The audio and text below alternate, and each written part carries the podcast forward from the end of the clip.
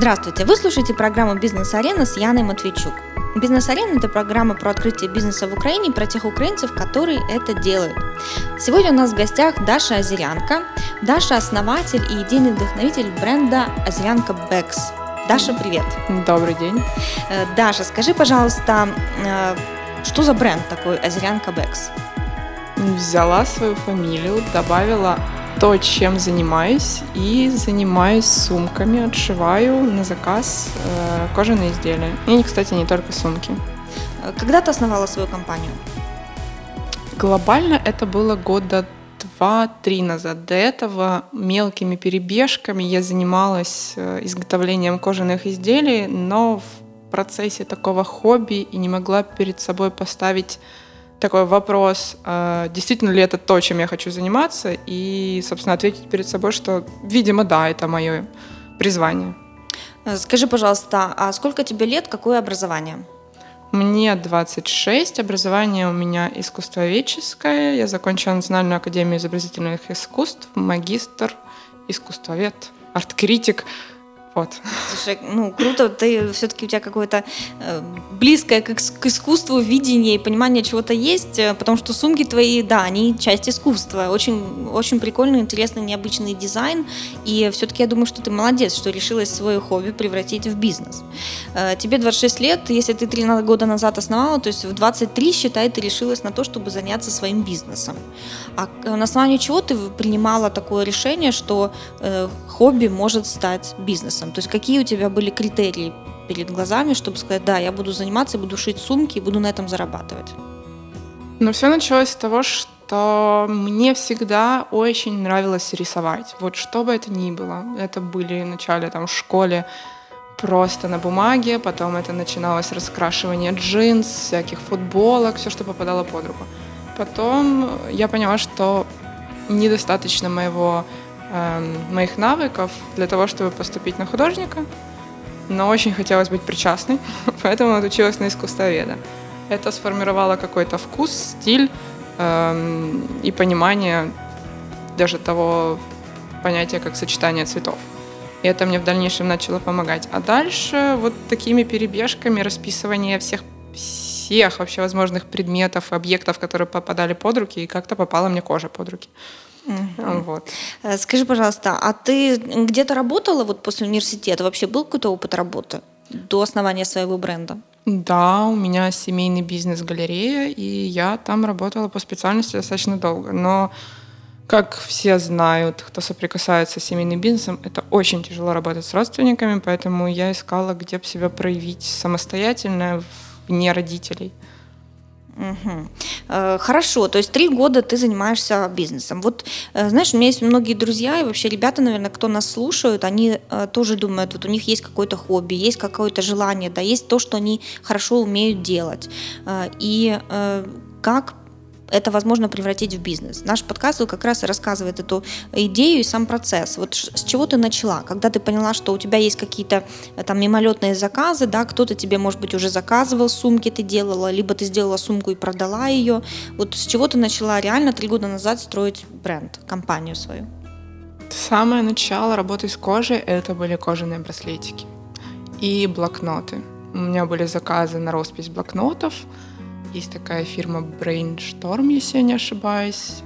Руководит ей девочка Маша, и она достаточно долго, там где-то на протяжении, может, года, размещала заказы именно на роспись ее кожаных блокнотов. Мне эта идея понравилась, я вначале начала делать свои блокноты. А в дальнейшем я поняла, что этот рынок переполнен слишком. Ну, он начал быстро заполняться. эта вся мелочь, она, в принципе, не требует э, больших усилий, усердности и так далее. А, и поэтому очень много людей пытались, собственно, это реализовать сами. Я пошла дальше. Я начала искать другие возможности. Это были, опять-таки, как я говорила, браслетики. А потом э, были еще коллаборации с другими кожевниками, которые шили там маленькие кладчики. Ну, такое все было очень кустарное. Э, на коленке практически пошитые кладчики, расписанные. То есть там еще технику я долго разрабатывала, чтобы она держалась на коже. А в дальнейшем так получилось, что у нас, э, у меня была знакомая, у которой есть своя фабрика по производству э, кожаных изделий, собственно, так. сумок. И вначале она размещала мне заказы на роспись кожи а, и продавала эти изделия сама. А потом в дальнейшем я поняла, что, в принципе, я могу выступить заказчиком. Я отрисовывала свои модели, она мне их отшивала, я их расписывала. И, собственно, так за год я поняла, что, в принципе, это может быть, может жить, и работаю в этом направлении. То есть ты э, как, какие-то продажи делала еще до того, как назвала себя Зелянка Бэкс да. и начала уже делать там сайт, какой-то шоурум. А, а как ты продавала? Вот до того, как ты создала уже основательно бренд и название свое. Какие источники продаж были? Какое-то было сарафанное радио. Никогда особенно я до сих пор не вкладываю денег ни в какую рекламу. Если ты делаешь качественный продукт, тебя узнают, к тебе все равно придут. Конечно, в принципе, в дальнейшем это важный момент рекламы, но я до сих пор еще, не вкладывалась в это.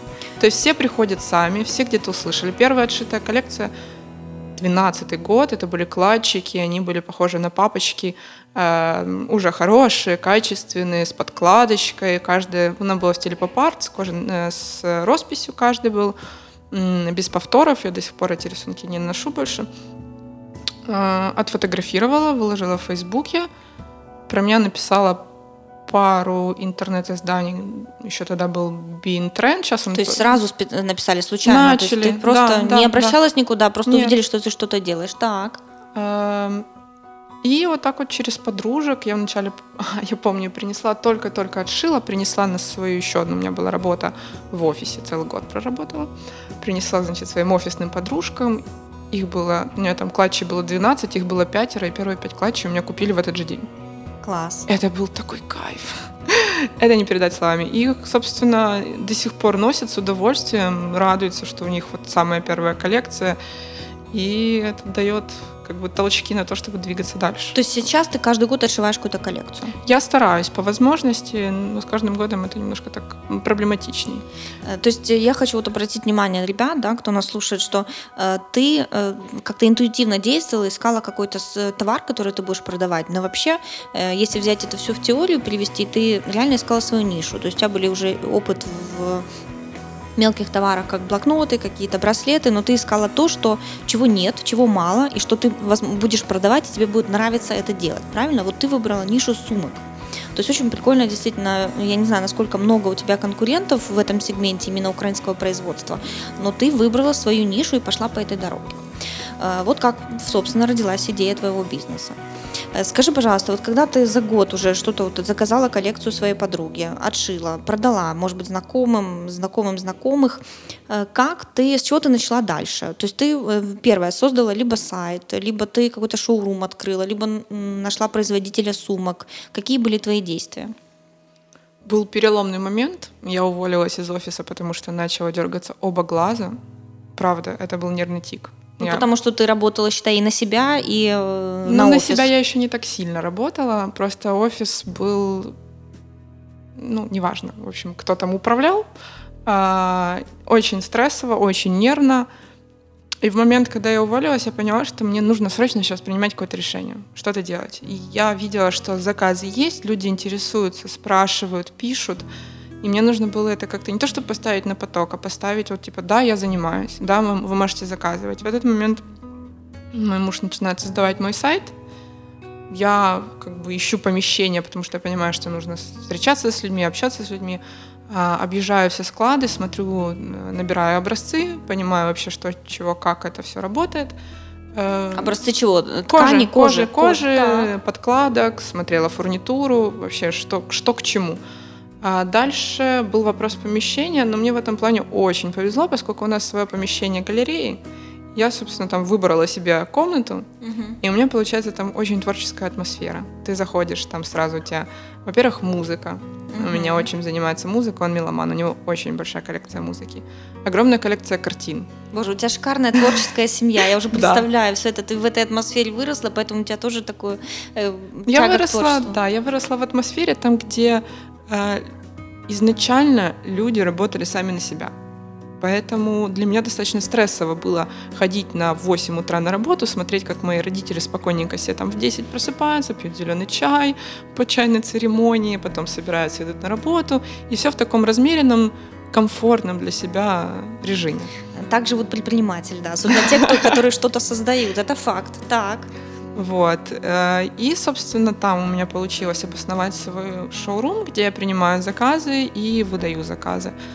Но вообще нужен ли был бы офис тебе? Вот, э, Обязательно. Нужен, Это вот да? была моя точка эм, как бы отсчета. Потому что до того, как если у тебя нет дома, тебя нет. Вот если у тебя нет своего какого-то маленького места, то ты не ощущаешь, что ты действительно чем-то занимаешься.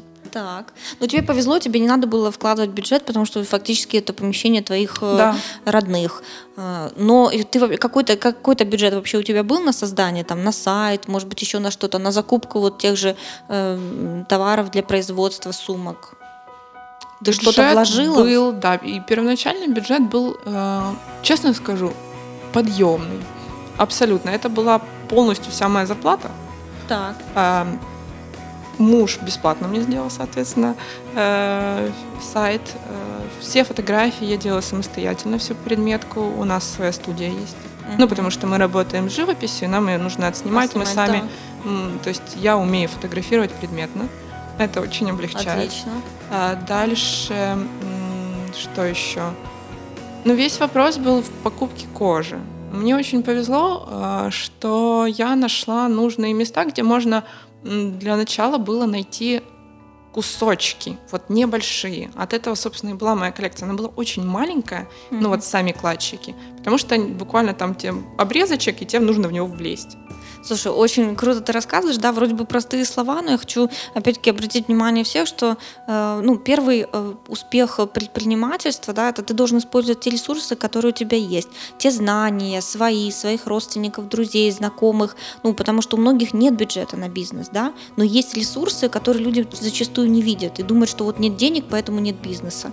Нет, вот на твоем примере четко видно, что просто, да, возьми и оглянись вокруг, наверняка есть какие-то знакомые помещения, кто-то умеет фотографировать, да ты сам много чего можешь. И вот отлично ты сказала, что ты кожу даже, ты не закупала там рулоны сразу огромные, да, потому что действительно для производства надо либо сразу ткань там килограммами покупать, э, либо э, рулонами, но ты даже э, подстроила свою коллекцию под Мои те материалы, которые у тебя были. Супер, мне очень да. нравится. Так. Что, дел... что дальше делала? А, дальше... Ой, боже, я как вспоминаю, как мы закупали эту кожу. Значит, я сформировала мысль, что вот она моя первая коллекция, что я могу выступить заказчиком на фабрике. Значит, я всех построила, сказала, я буду делать заказ. Поехала закупать. Склад находился на Бориспольском. Машины нет. Зима. Зима такая лютая, что мы ехали еще муж, он был моим парнем. Вот не знаю, как он меня взял в жены, бешеная женщина многие мокрые, э, идти по промзоне по колено. То есть там даже фотографии есть, это просто дикий, лютый ужас. Все пешком, все в руках. Э, пришли, долго лазила, искала. Мужика этого измучила, потому что он там же ходит за тобой, трусится, смотрит, что ты там выбираешь, а я хожу с этими, прикладываю, где поместится, где не поместится, потому что надо же несколько цветов. Да, да, да. Там у меня было порядка пяти, по-моему, цветов или шести. Потом, собственно, купила, слава богу. Потом поехала с маленькими этими кусочками кожи на контакт текстиль, как сейчас помню, искала подкладку, чтобы же стиль поп-арт, оно должно быть там, если это красная кожа, значит, внутри синяя, если там это зеленое, то внутри желтое, то есть оно должно было быть таким ярким, классным и кидающимся в глаза. А, купила подкладку, отправляю все на производство. Все прописано. Боже, я как помню, так идеально прописала, просто лучший маркетинг, э, лучший логист. Э, так, отправляю, и, и все же это под роспись. Соответственно, мне это все вырезали, и э, лицевую часть клатчи отправили обратно, и я их расписала. Расписала, закрепила, отправила обратно, их сшили. Первые отснятые клатчи, они были не на белом фоне, конечно же. Это был стол так. стеклянный, но он как-то так более-менее отсняла. И выставила я вначале был ВКонтакте. Тогда это было так давно, я помню. И, значит, следила за комментариями. Вначале, конечно, был фурор. Там Потом начались какие-то, ой, а почему так дорого? А что это? А почему? Фу, он такой какой-то странный. Девочка какая-то назвала меня инфантильные кладчики.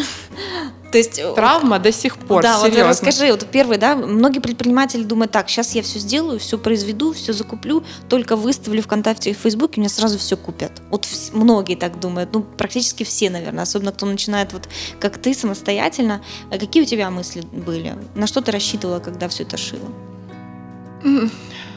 Ни на что я не рассчитывала. Я понимала, что это нужно. Вот оно в тебе копилось, оно вот взорвалось и выплеснулось. Что будет дальше, без понятия. Ну, то есть даже когда зимой ты идешь, у тебя ледяные ноги, тебе ехать сдавать экзамен да. в ледяную академию, но все равно ты идешь, тебе надо. А, выставила. Реакция была странная. Очень многим нравилось, очень многим не нравилось. Э, выставила еще у своей подруги Кочаровской ателье. Она тоже тогда была э, в моменте становления. Э, у нее, значит, в шоуруме. Тоже была реакция. Но все, я поняла, что нужно публику еще готовить. Так. Отлично продалась коллекция вся первая среди моих друзей и друзей друзей потому что они были лично со мной знакомы, они понимали, откуда это идет, они знали мою энергетику. То есть все равно любой продукт, он отражает тебя. Да. Если люди тебя знают, ты им нравишься, они идут к тебе в первую очередь. Это точно. Так. Ну вот, собственно, так оно а и как работает. Ты, э, как ты нашла фабрику, где это произвести? Ну, то есть, знаешь, э, ну, ты нарисовала, окей, но насколько э, фабрика там тебя поняла, как это все сделать? То есть, как ты нашла производителя? В этом плане очень повезло, говорю. Эм, у меня сложилось так в жизни, видимо, это нужно было. А, была семейная подруга, которой была фабрика, и она шила сумки раньше. То есть у нее есть свое производство. А я выступаю как заказчик. И ты до сих пор у них шьешь? Да, я до сих пор у них шью, и мне очень повезло, потому что не всегда есть возможность самой лично присутствовать на производстве. Я закупаю материалы, отрисовываю, все отписываю, и в телефонном режиме это все контролирую.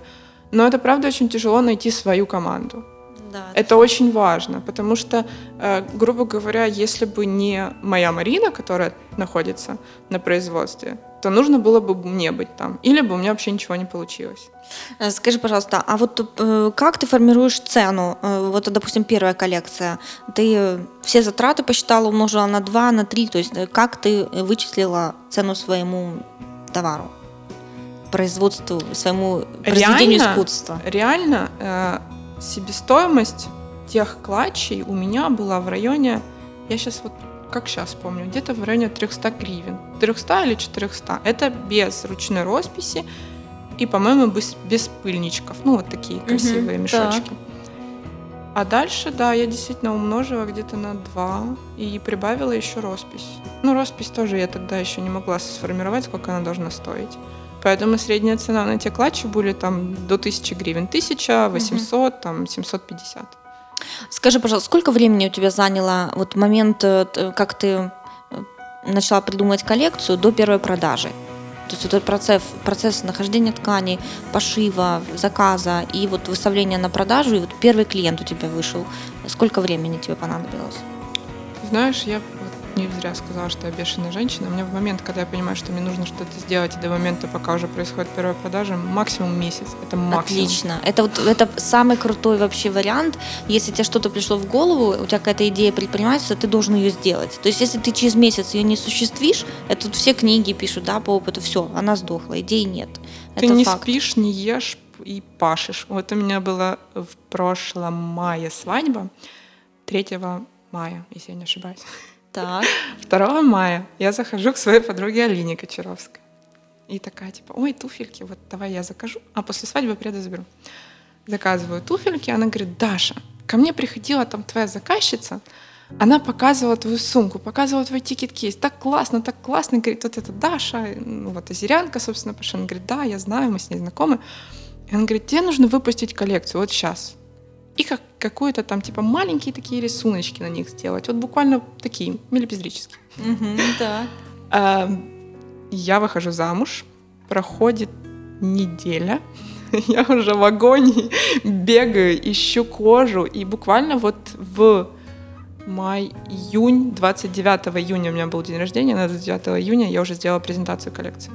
То есть это какая-то еще одна, то есть новая, да, идея. Это вот была тебе подали идею, и ты вот на основании этой идеи что-то придумала, да, Не тебя то, чтобы вдохновила. мне, мне подали идею, то есть оно-то понятно, я э, всегда шила из цветной кожи, всегда наносила рисунок, но вот когда, грубо говоря, я воспринимаю Алину как старшего товарища, она меня всегда вдохновляла, я вдохновлялась ее примером работы, э, говорит Даша, вот надо. Это пойдет, надо, Да, да? пойдет. И я такая, ну да, надо, бегом, бегом, бегом. И это учитывая, что вот у меня подготовка свадьбы, свадьба, им еще переезд был. Мы Супер. То переезжали. есть ты не просто человек, который э, там дизайнер, да, какой-то вот, э, э, который создает такие произведения искусства, как сумки, ты еще и настоящий предприниматель. То есть ты действительно зажигаешься идеей и воплощаешь ее достаточно быстро. Это очень круто. Это э, ну, один из э, вариантов и э, условий для успеха. Э, Даша, скажи вот сейчас, сколько ты э, три года наз- назад зарабатывала на своих сумках, да? Может быть, даже так, сколько ты сумок продала в первый год и сколько ты заработала в первый год? Я, честно говоря, не считала. Ну, приблизительно. 10, 20, 40. Ну, может быть, от 20 до 30, где-то так. И это за год ты продала, да, за первый? И Но сколько- это очень приблизительно. Ага. Мне проще сказать, вот я сейчас начала более-менее отсчитывать, сколько же я про- продала и отшила. Но в основном, опять-таки, я отшиваю, а, но считаю по количеству отшитых именно на заказ. Потому что то, что на реализацию, оно сейчас отшивается, а реализуется непонятно когда. Понятно, так. И вот сколько вот допустим, за прошлый год сколько ты сделала сумок? Но в среднем можно считать в месяц 4-5 сумки. Порядка 60, наверное, 70. Где-то так. 60-70 чего? Штук сумок за год. За год, да. Ну, это, ну прилично, да? считаю? это, То в есть принципе, неплохо. неплохо. И сколько зарабатываешь приблизительно в месяц, получается, в среднем? Вот именно чистой прибыли. Но если учитывать сейчас на поправку доллара, Не, два без доллара, в гривне. Я имею в виду, ну просто ж поменялись цены на кожу, соответственно, по- поменялись нолики. Ну да, это факт. Ну, где-то порядка 10-15 тысяч гривен в месяц. месяц? Да. Слушай, ну это отлично, это такая хорошая зарплата, которую ты... Но это нормально, но все равно хотелось бы больше, чтобы больше можно было вкладываться и закупать материалов. Они сейчас просто непомерных денег стоят. Да, это факт. Ну, в принципе, все впереди. То есть э, перспективы для бизнеса есть, перспективы для такой деятельности есть. И покупатели тоже есть, я правильно понимаю? Да, покупатели есть, и самое ценное, что они снова и снова возвращаются. То есть за твоими сумками, Да, правильно? да, у, у- вот у девочек уже порядка там от трех до пяти единиц в одной, в одних руках. Отлично. И мне надо тоже купить обязательно. Я выберу себе свою сумку какую-то, твою, твою свою. Э, Даша, скажи, пожалуйста, а как ты сейчас продаешь? Ну, кроме сарафанного радио, понятно, тебя рекомендуют, к тебе возвращаются клиенты. Кстати, э, повторные продажи и клиенты, которые возвращаются за сумками, ну, я считаю, это высший пилотаж, да, потому что э, зачастую там, ну, далеко не каждый, купив одну сумку, вернется в этот же магазин купить другую, да, то есть хочется какое-то разнообразие. То есть ты до такой степени разнообразишь свой ассортимент, что люди находят свою сумку снова и снова. Ну, это, во-первых, диктуется тем, что у меня помимо готовых изделий есть возможность в режиме ателье отшить. Человек приходит со своей идеей, вплоть до того, что ему понравилась какая-то форма, и мы пробуем ее реализовать в жизнь. А дальше уже добавляем там цвета. Э, Грубо говоря, все равно я пропускаю через себя весь этот заказ. Конечно. Но в итоге получается, что это коллаборация с человеком, э, который пришел, не имея ничего общего с производством, и тут он получает частичку себя тоже. Да, это здорово. То есть ты сам создаешь э, и потом Да.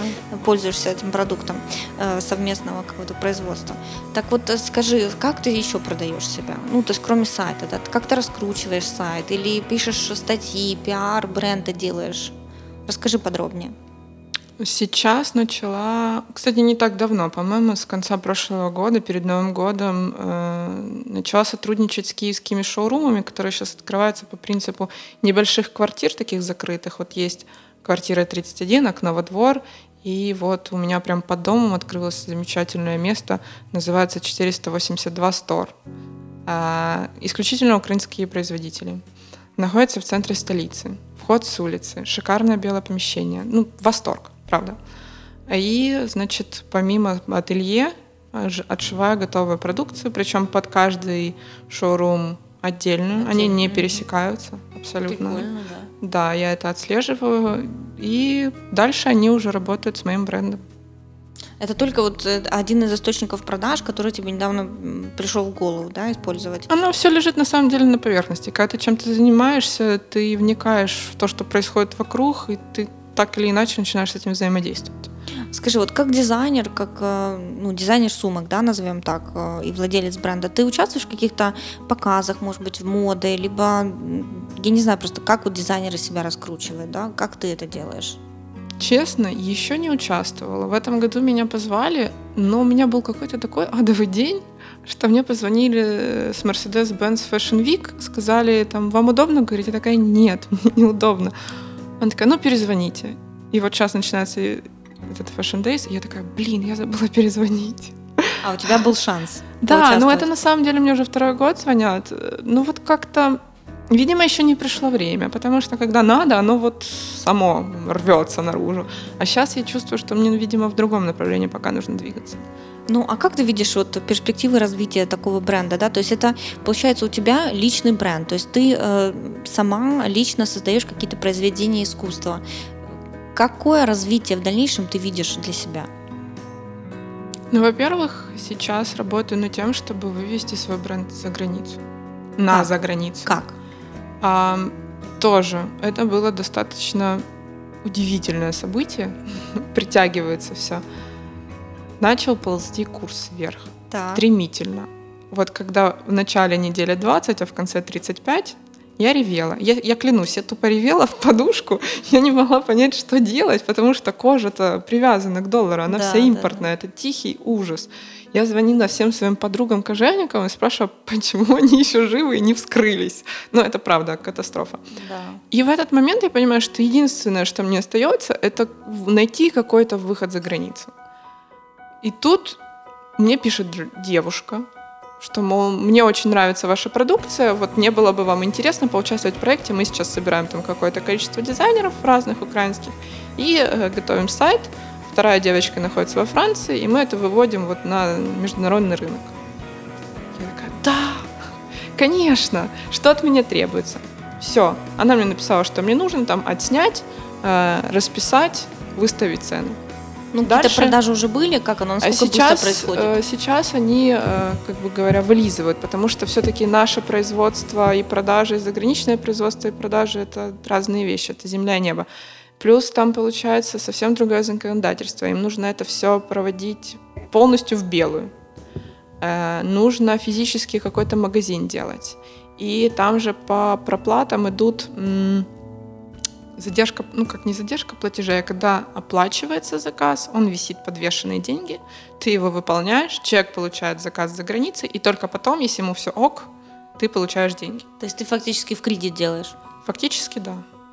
Поэтому сейчас эта вся структура отлаживается, чтобы оно работало как часы, плюс все замедлилось из-за вот этих моментов. Первое, сейчас же нельзя даже валюту снять.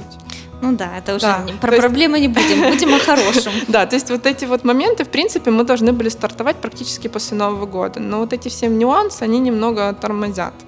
Но возможности есть, правильно? То есть возможности есть развиваться, всегда. продаваться за границу. Да. Дальше, какие еще у тебя э, варианты развития? Как ты видишь будущее свое? В будущем еще планирую все-таки поучаствовать в каком-нибудь fashion week -е, например. Почему бы и нет. Ну а дальше просто создавать, и я думаю, новые какие-то идеи будут снисходить на меня. Хорошо, Даша, спасибо тебе большое. Э, ну, мне очень нравится твоя история, и не зря я тебя сегодня пригласила в студию, потому что э, ты вот э, пример того, как, опять-таки, свою какую-то идею, да, свою какую-то талант, предназначение превратить в бизнес и развивать это. То есть э, фактически, ну, если бы какой-то человек ко мне пришел и сказал, я на этом хочу вот сумки э, делать, я дизайнер сумок, э, вот хочу им стать, ну, как бы это звучало бы изначально, я бы представляла, боже, это сложно, это, ну, фактически звучит нереально, да, ну, изначально, потому что это большие вложения какие-то, это какая-то своя линейка, там, э, э, производство, налаживание. Но ты вот пример того, что это возможно делать, это несложно, можно начать с малого, с использованием э, исключительно своих ресурсов. Это и есть секрет успеха. Да, Согласна? маленькими шажками Главное не смотреть в большую цель. Она должна быть где-то далеко, но если на нее слишком как это, внимательно смотреть, можно испугаться и убежать в другую сторону. Слушай, да, это правда. Ставить Поэтому маленькие цели маленькими изначально. шагами, вот мне нужно купить кожу, я поеду зимой, значит, и куплю. Это вот пока самое серьезное испытание. А дальше я уже буду думать, что делать дальше.